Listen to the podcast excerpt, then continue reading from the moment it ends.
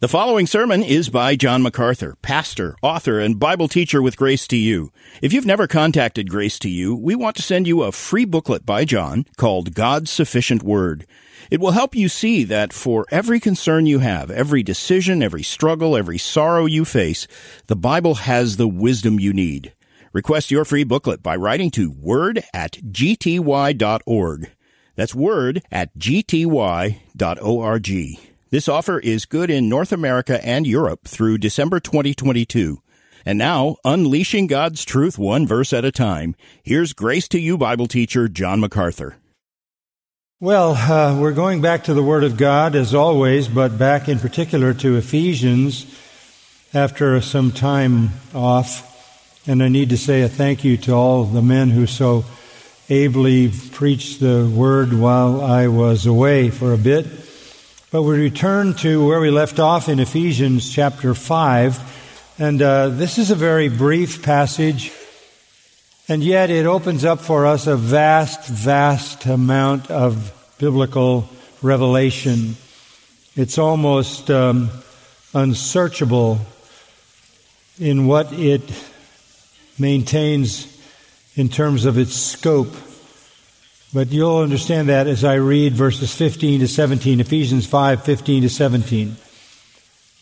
Therefore be careful how you walk, not as unwise men, but as wise, making the most of your time because the days are evil. So then do not be foolish, but understand what the will of the Lord is. Here we have the comparison between wisdom and foolishness. This is a very, very prominent subject in Scripture. In fact, this may be the simplest way to understand the difference between the children of God and the children of the devil. The children of God are wise, the children of the devil are foolish. It's that simple. All real wisdom resides with those who know God, and with those who do not know God, they are bound in folly and foolishness. This is uh, the way to understand the difference between a believer and a non believer. One possesses wisdom from God, the other is a fool. So let's start with the negative aspect of it and maybe ask the question what is a fool? And the definition is obvious to everyone. We can use synonyms to explain the definition of fool. We think of it as someone who is ignorant. That is someone who doesn't know truth, doesn't know reality. We can think of a fool as someone who is irresponsible, who is indifferent to the normal responsibilities of life. We can think of it as a person who lacks education, lacks insight. Or we can go all the way to more familiar words like stupid and moronic, and more pejorative words. But we all know what a fool is someone who is without knowledge, without responsibility, without wisdom, without guidance. Someone left to himself in the folly of his own mind. That's sort of a general definition with which we can all be familiar, but I want to dig a little deeper than just the typical definition, even with those synonyms, and show you the real definition of a fool. So turn in your Bible to Psalm 14. Psalm 14. And we're going to have a Bible study this morning, not so much a sermon, but really a Bible study. I, I want to try to help capture for you this marvelous and critical distinction between the wise and the foolish. Distinction, by the way, that is found all throughout Scripture in the Old and the New Testament. But let's start with the foundational statement about what it is to be a fool. Psalm 14. And verse 1 says, The fool has said in his heart, There is no God. So there is the essential pathology of foolishness, a rejection of God. It may not be outward and overt. It may some, be something that you say in the heart, but there is in the heart the sense that there is no God. That's a theological conclusion. There is no God. This is the person who can look at the universe in all of its vastness and complexity in the macro creation and the micro creation and say it was made by no one. This is a person who can acknowledge personhood and personality and intellect and the full range of emotions and say all of that came from nothing. Didn't come from another person. This is the practical atheist who can say, I acknowledge there is right and wrong in the world. I acknowledge there is truth and error in the world. I acknowledge that there is the real and the false in the world. I acknowledge there are moral laws that are clear across the globe to all humankind. And yet I reject the idea that that moral law came from a moral being, or in fact that it came from any being at all. I'm content with nobody times nothing equals everything and the everything encompasses personhood and morality, and still it came from nothing. That is a fool. That is the foundational insanity of all insanities, say the greatest cause, the universe, the greatest, I should say, effect, the universe had no cause. So just talking from a philosophical standpoint, to deny God, to deny the source of everything that exists, is foolish. But there's more here than that. The fool has said in his heart there is no God, not because he's come to an intellectual or rational conclusion that is neither intellectual or rational. The, the rest of the verse explains why. They are corrupt. They have committed abominable deeds. Here lies the real issue. Sinners don't want God because they don't want a just judge. They don't want accountability. They don't want an evaluation of their behavior. They, they don't want punishment. They don't want condemnation. So the fool says in his heart, not because it's intellectually sensible, but because he doesn't want to have to be accountable to any transcendent supernatural deity, there is no God, and that lets me be satisfied in my corruption and the committing of abominable deeds.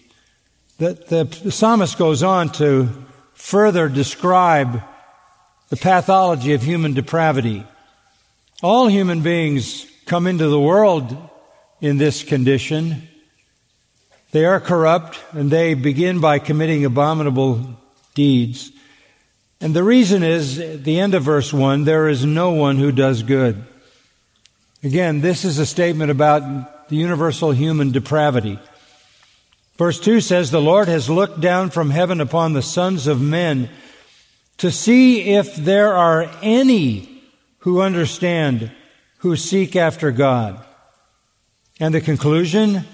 They have all turned aside together, collectively, all of humanity have become corrupt. There is no one who does good, not even one. Now, there you have the pathology of human depravity. They reject God because they are so bound in their sin and aware of what sin is and possessing the guilt because God's given them a conscience and the fear of punishment built in to the human psyche they deliver themselves from that guilt and the fear of punishment by eliminating God altogether. This is universal. In fact, it's so universal that Paul borrowed this passage in Romans 3 when he described human depravity. His language comes right out of this psalm. There is no one who does good. There is no one who understands. There is no one who seeks after God. They have all turned aside. Together they have become corrupt. No one does good, not even one. Paul quotes that in Romans 3, describing the sinfulness of man. You notice the word all appears a number of times, as does the word none. It's the alls and the nones that make the indictment universal. So the defining character of the person called a fool is the rejection of the existence of God, any God who has any authority over his life, any right to judge his or her life, and the desire to be freed up to express corruption in every form. The defining character then of a fool has a theological component, a rejection of God, and a moral component. They do abominable deeds. We all were once in this condition, and that becomes clear in the language of Titus 3 3. I'll just read you that verse. It says this For we also once were foolish ourselves, disobedient, deceived, enslaved to various lusts and pleasures, spending our life in malice, which is a word for evil, and envy, hateful, hating one another. That's what foolishness is. It starts with rejecting God because there's a love of abominable deeds.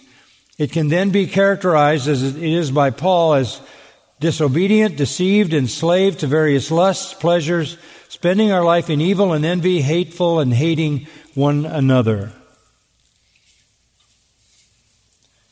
In Romans chapter 1, we have a further description of the fallenness of man. Listen to the words of Paul in Romans 1:21. For even though they knew God, and this is universal, everyone with a rational mind must postulate a cause for the massive effect of the universe, a cause for personhood that must be personal, a cause for morality that must be moral, a cause for righteousness that must be righteous. So they knew God. They did not honor him as God or give thanks, but they became futile in their speculations and their foolish heart was darkened. Professing to be wise, they became fools. It's not that they're not religious, they are. The next verse says they exchanged the glory of the incorruptible God for an image in the form of corruptible man and birds and four footed animals and crawling creatures. They worshiped idols. Yeah, man is an inveterate worshiper.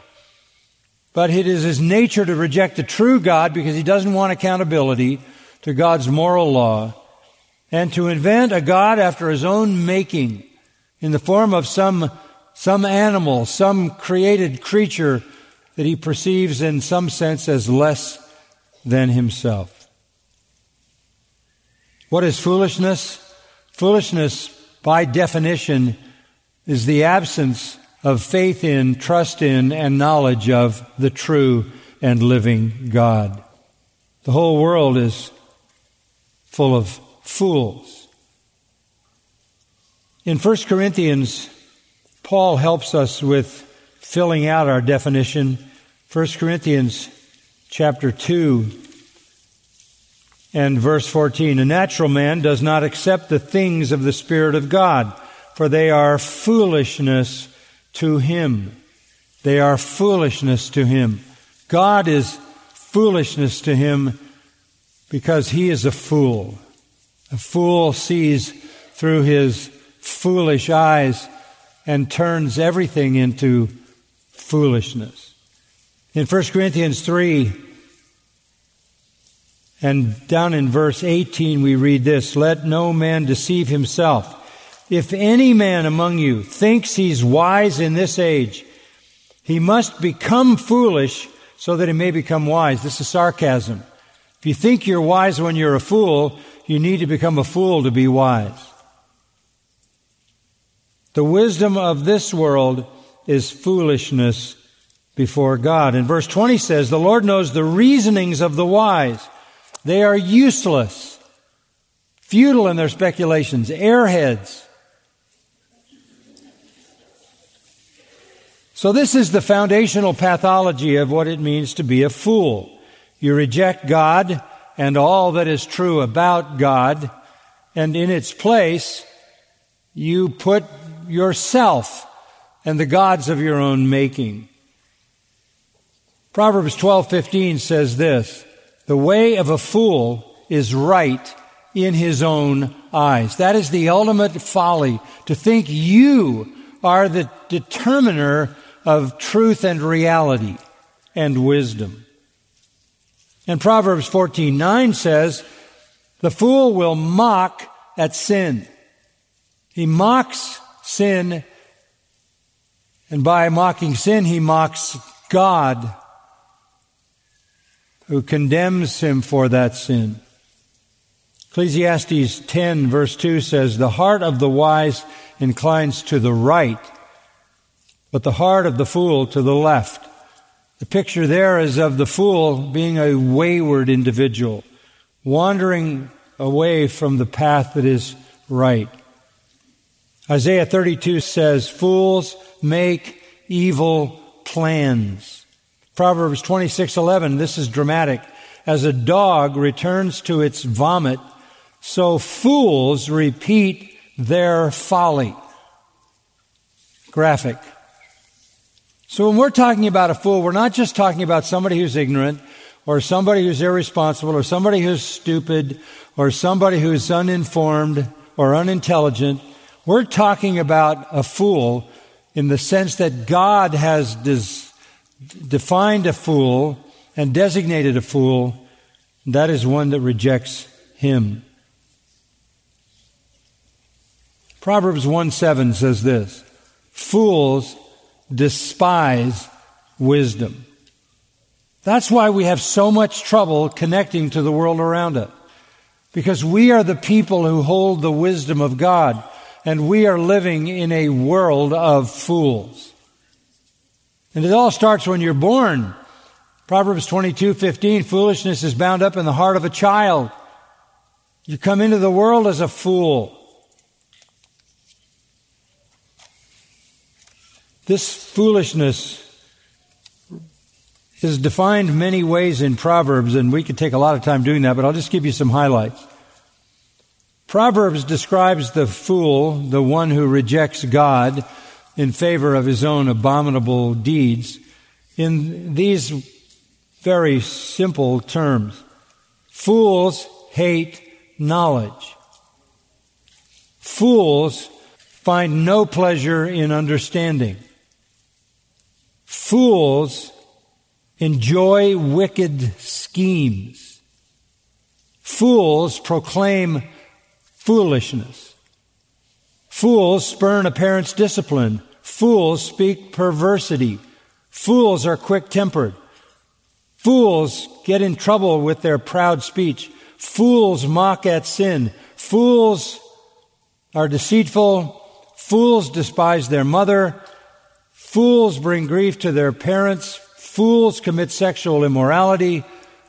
The foolish woman tears down her own house. Fools are ruined. And fools are dangerous. And we're living in a world of fools.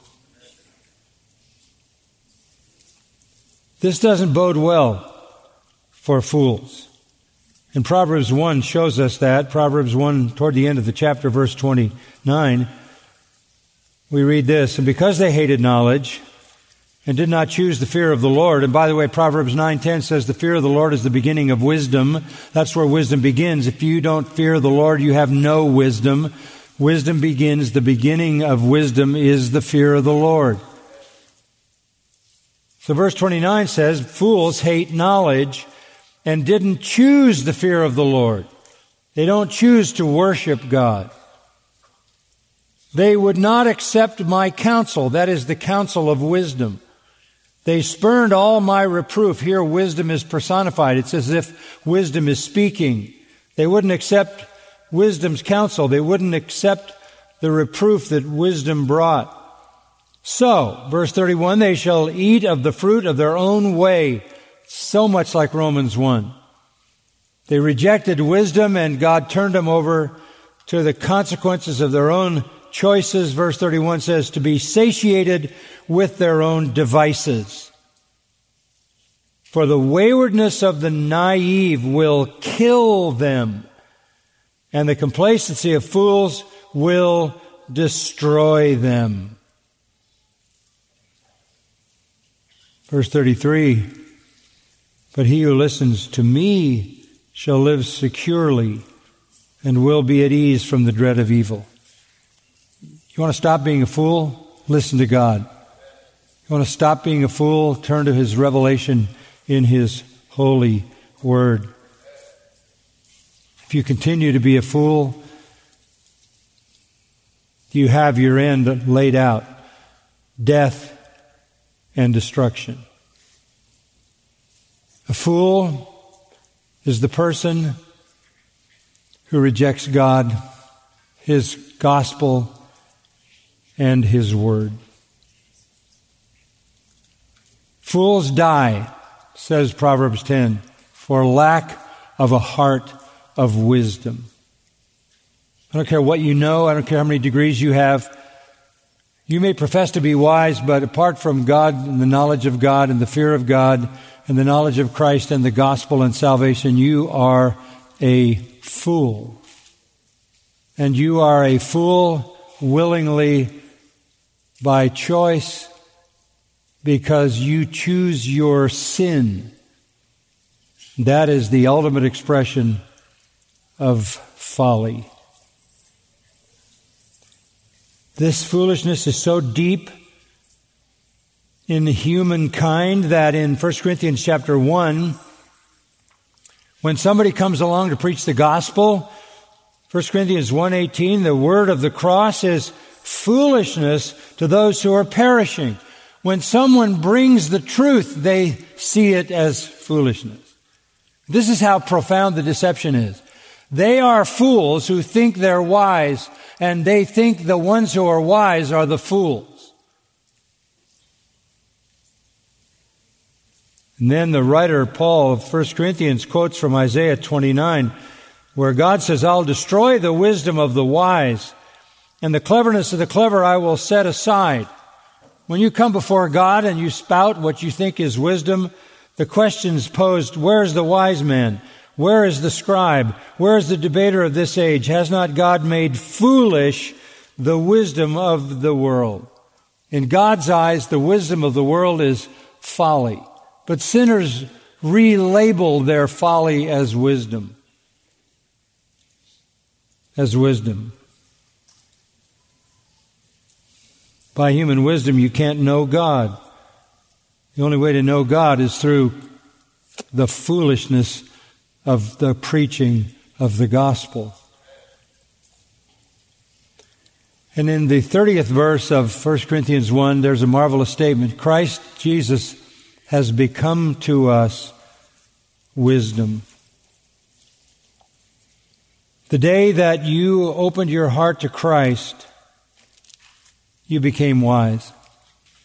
That was an expression of obedience to the fear of the Lord. You you turn to God and you acknowledge God who said, This is my beloved Son, in whom I am well pleased. Listen to him. When you turn to Christ, you honored God by honoring his Son. Jesus said, If you honor me, you honor my Father.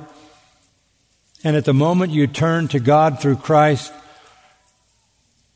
you became wise.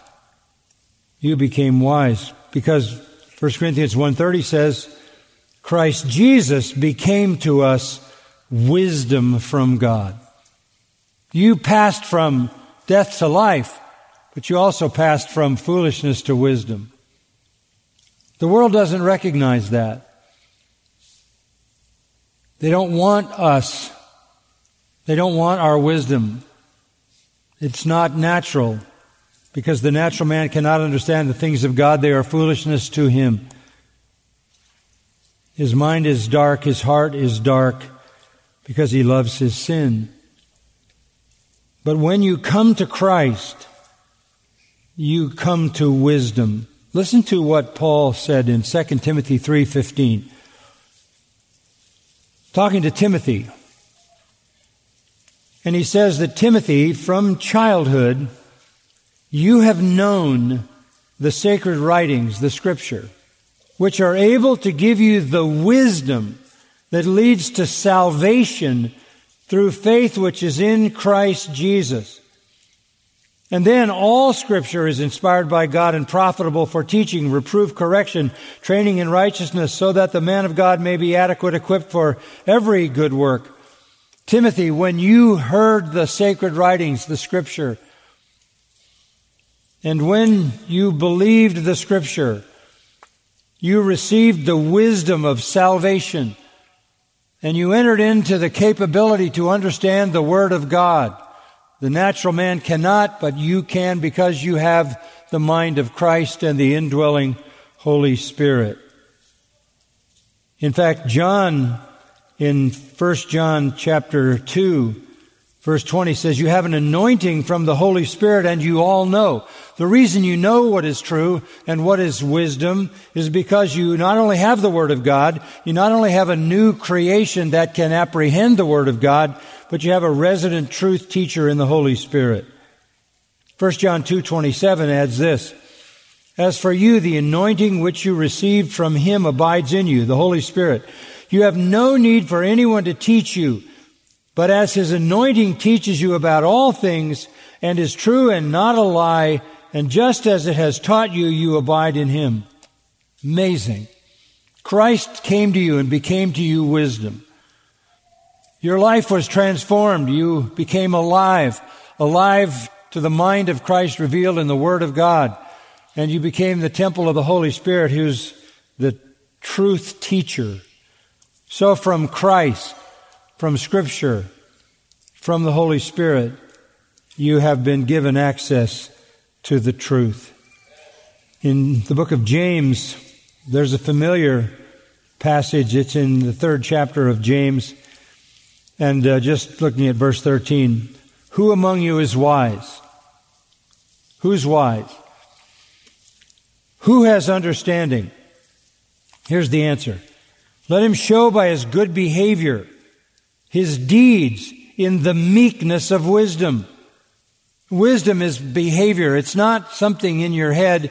It's something manifest in your life.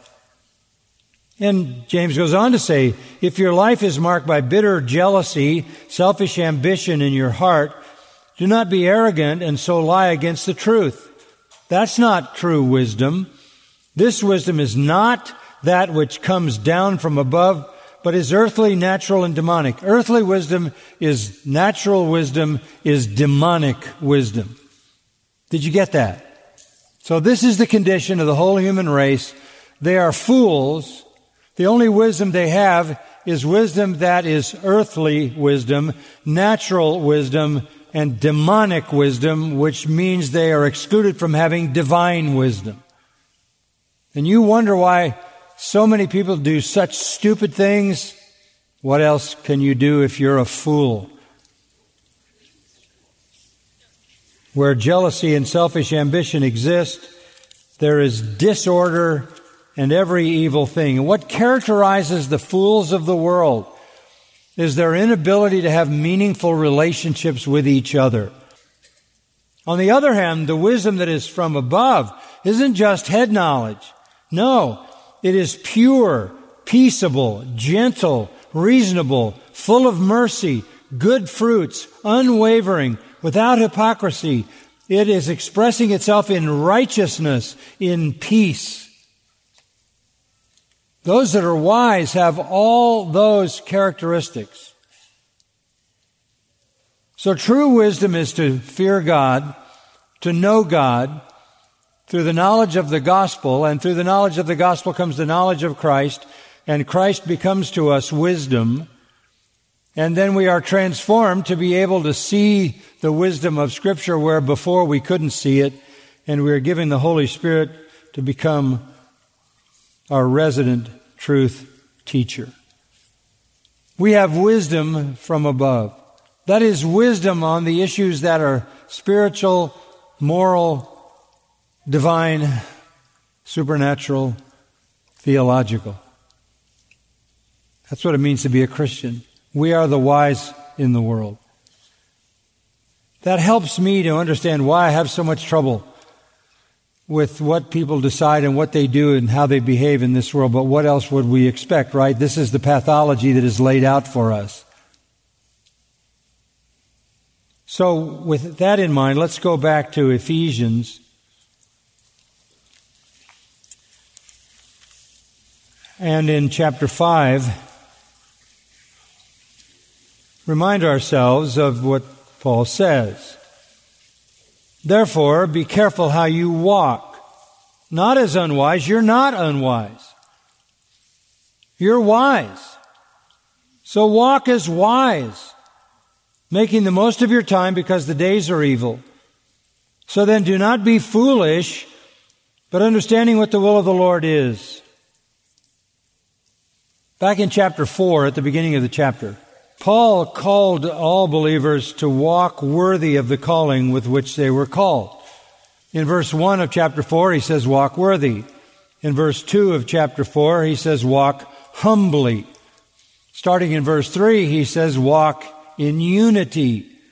Later in chapter 4, he says, walk in righteousness, separated from sin. He comes into chapter 5 and he starts in chapter 5 verses 1 through 7 and says, walk in love. And then in verse 8 to 14, it's walk in light, walk worthy, walk humbly, walk in unity, walk in righteousness, walk in love, walk in light. And here's the cap of the whole thing. Walk in wisdom. Walk in wisdom. These three verses give us a very simple outline. There are three things you have to see to understand your responsibility to walk in wisdom. First, you have to see life's priority. Life's priority. And here is the priority in verse 15.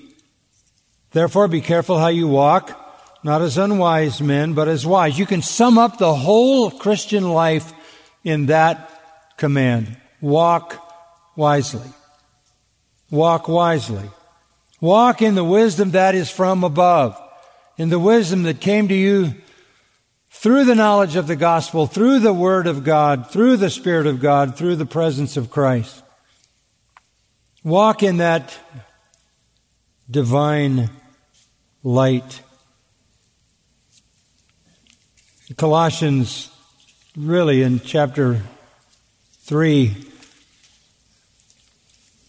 and 4, we have similar injunctions for walking. We'll see some of those in a moment. So this is not just the only place where this is stated. Very parallel to Colossians 4 and verse 5. Now, what do we mean by life's priority? It's just summed up this way. Therefore, now let's notice that if there's therefore, then it's drawing in something just said. What was just said in verse 14 was this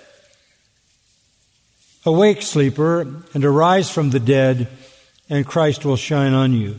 Quoting from the Old Testament. So the point here is you've been raised from the dead. You've been given new life. You are now alive. The light of Christ shines on you and through you. Therefore, be careful how you walk. You're no longer walking in the darkness. You're walking in the light. You're no longer participating in the unfruitful deeds of darkness back in verse 11. You're no longer doing those things that are so disgraceful you shouldn't even speak about them. You are walking in the light. Everything is visible. You have come alive. Therefore, since you are walking in the light, since everything you are and everything you do is exposed clearly, be careful how you walk. And be careful is really look. Look, observe, watch, examine your steps. You have been transformed. Titus 2:11 and 12 says, "For the grace of God has appeared bringing salvation to all men, instructing us that denying ungodliness and worldly desires, we should live sensibly, righteously, and godly in this present age. That's how we are to live. That's living wisely. Now remember, everything we need to know is in Christ. In Him are hidden all the treasures of wisdom and knowledge, Colossians 2 3. We have all wisdom in Christ and in His Word and by the work of the Spirit in us. Back in Ephesians chapter 1, just notice two verses to substantiate this.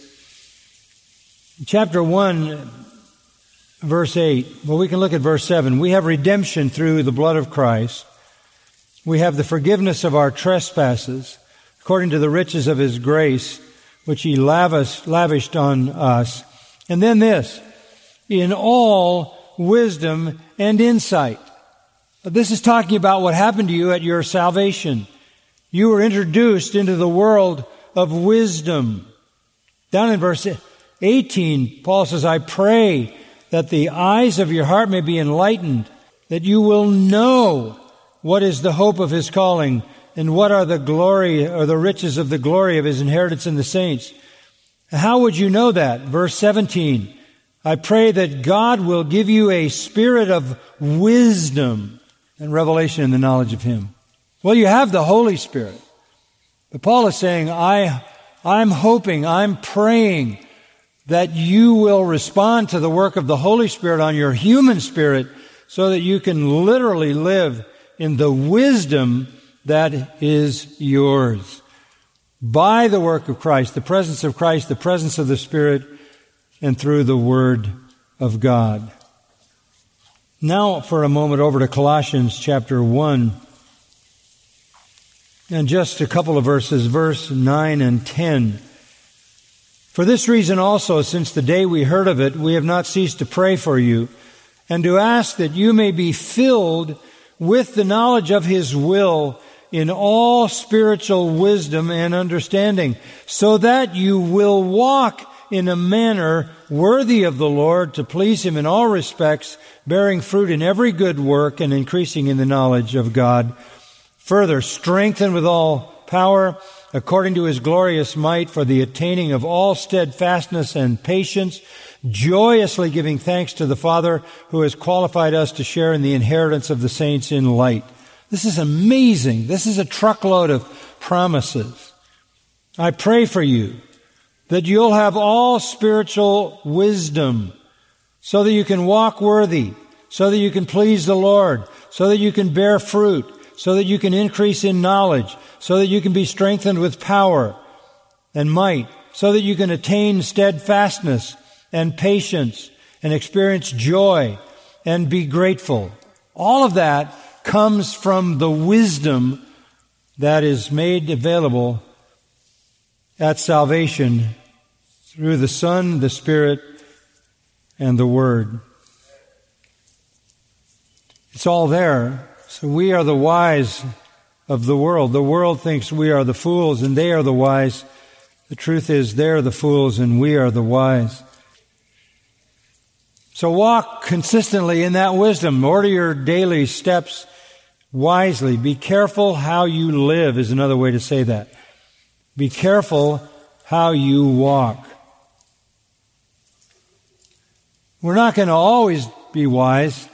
Even David admitted that in 2 Samuel 24 when he numbered the people to parade his power. And then divine conviction came over him and he was broken and guilty. And it says in 2 Samuel that David was so guilty for walking foolishly that he said this, Lord, I have sinned greatly in what I have done. And now I beg you, O Lord, take away the iniquity of your servant, for I have done very foolishly. Moses in Deuteronomy 32 calls out to Israel, and what does he say? Remember in verse 6? Oh, foolish people and unwise. Even our Lord had to say to the disciples on the road to Emmaus, fools and slow of heart to believe all that the scripture has revealed. There's plenty of folly still available to believers if they don't know the scripture, okay? You have access to all wisdom. But you can ignore it, or you can have a superficial understanding of it, and you will play the fool. The Galatians did.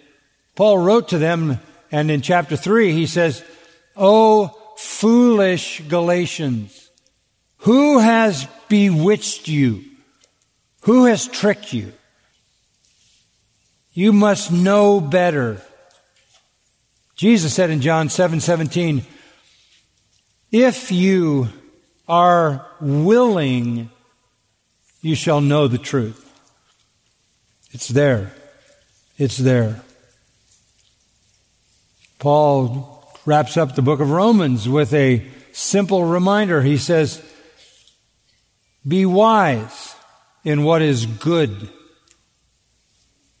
and ignorant in what is evil. What's that saying? That's saying you ought to know a whole lot more about what is good than you do about what is evil. And you live in a world where you are drowning in overexposure to what is evil.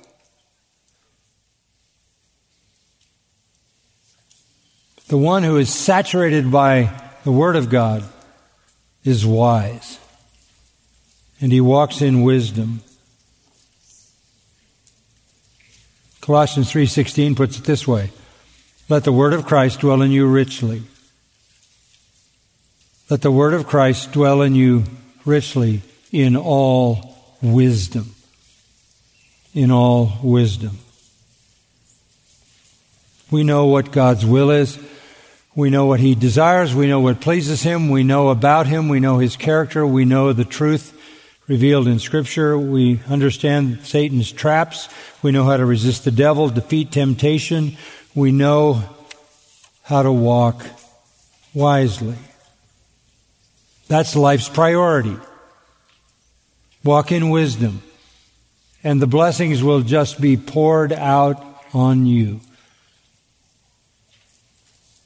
But secondly, not only does the believer know life's priority, he knows life's brevity. Look at verse 16. Making the most of your time, that modifies the walking wisely.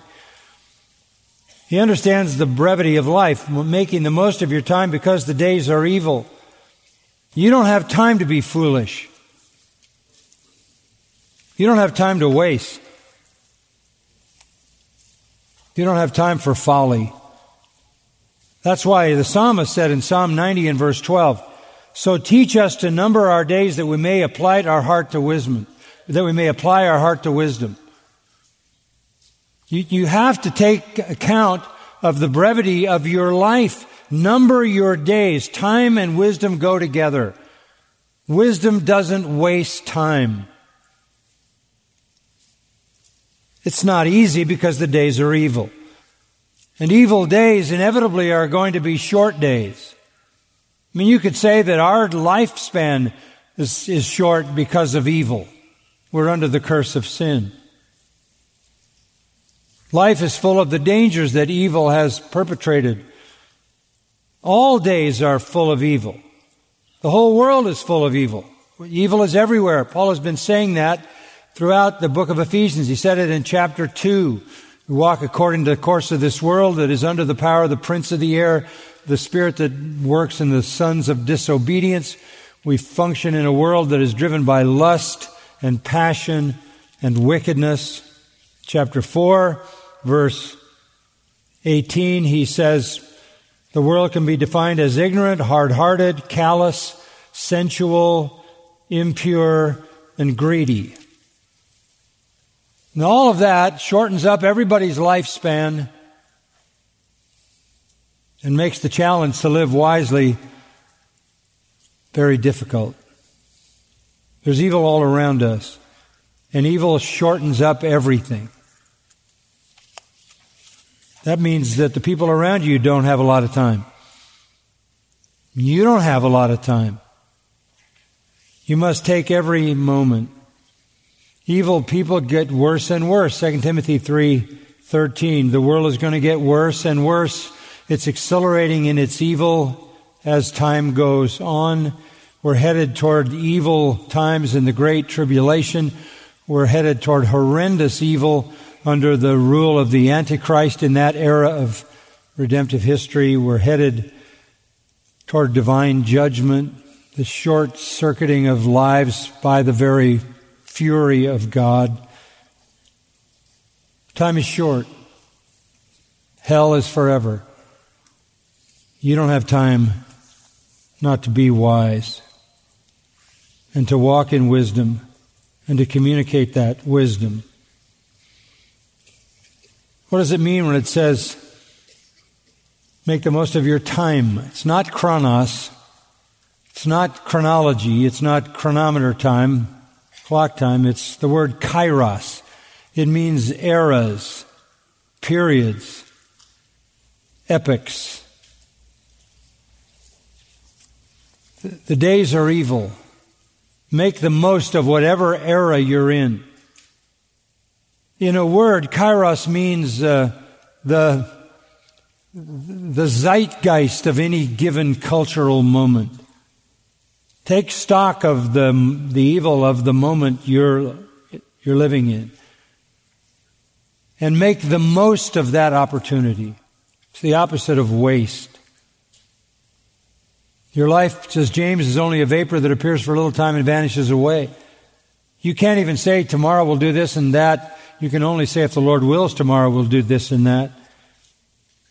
If there's some unfinished business with regard to divine wisdom, you better get after it. Opportunity is in respect to time as time is in respect to eternity. Opportunity is the smallest piece of eternity, and the only piece you hold in your hand is what you have right now. Shakespeare said there is a tide in the affairs of men which taken at its flood leads to fortune Omitted all the voyage of their life is bound in shallows and in misery. Opportunity is what we're talking about. Opportunity. We read in the Bible statements like this the door was shut, or the night comes when no one can work, or you will die in your sins, and where, you, where I go, you'll never come, or I will remove your candlestick, even spoken to a church. Make the most of the epic, the saga, your piece of history. Make the most. Work, Jesus said, while it is day, for the night comes when we cannot work. There's a third reality that must be recognized you must understand life's priority, life's brevity, and life's sovereignty. At this point, you might be saying, okay, I, I, want to live wisely. I want to walk wisely. What do I do? And verse 17 answers that. So then, do not be foolish. And here's the opposite of foolish. Understand what the will of the Lord is. That's life's sovereignty. You're not in charge, right? You're not in charge. We just read that from Colossians. Paul says, I pray that you would, in all wisdom, understand what the will of the Lord is.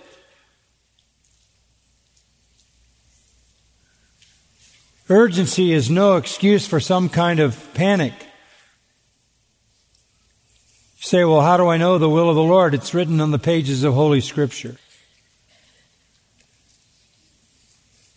So, to walk wisely, you have to understand that's your life priority. You have to understand life's brevity. You don't have time to waste. And life's sovereignty, you knew, you need to know what God wills. And He's laid it out in Scripture in detail. Your model for this is our Lord Jesus, who was wisdom personified, who also understood the brevity of life he knew when his time had not come, and he knew when his time had come. And it was the one driving reality in his life that is summed up in what he said in John 4:34. My food is to do the will of him who sent me and finish his work. And that's got to be your life. Walk in wisdom. That's your priority. Make the most of your opportunity. and fill your life with what is His will and finish His work. Come to the end, you could say with Paul, I finished the course, I've kept the faith. Let's pray together. Lord, sometimes we can get caught up in making things more complicated than they need to be. And an experience like this portion of Scripture takes all the complexity out of it and reduces us down to something we can grasp and understand. And wonderfully and gratefully, we are in awe of the fact that you have not asked, to asked us to do what we cannot do, but you have only asked us to do what we can do. And we have literally the capability to live wisely because we have been given the wisdom that is from above. The wisdom of the gospel, the wisdom of the Son of God, the wisdom of the Spirit of God, the wisdom of the Scripture. It's all available to us. Help us to walk in wisdom. And in so walking, we walk worthy and we bring honor and glory to your name. And we make the gospel attractive. And we open doors to present that saving gospel to those around us who see the wisdom in our life. We thank you for such a, a repository of treasure that in Christ all the treasures of wisdom and knowledge are hidden. And Christ is hidden in us. So that we are wise in the world. Give us opportunity to live that wisdom and proclaim that wisdom to your glory, we pray. Amen. You've been listening to John MacArthur, Bible teacher with Grace to You. For free access to all of John's lessons and a listing of study Bibles and books available for sale, visit Grace to You's website at gty.org. John MacArthur and Grace to You reserve all copyright protection under applicable law.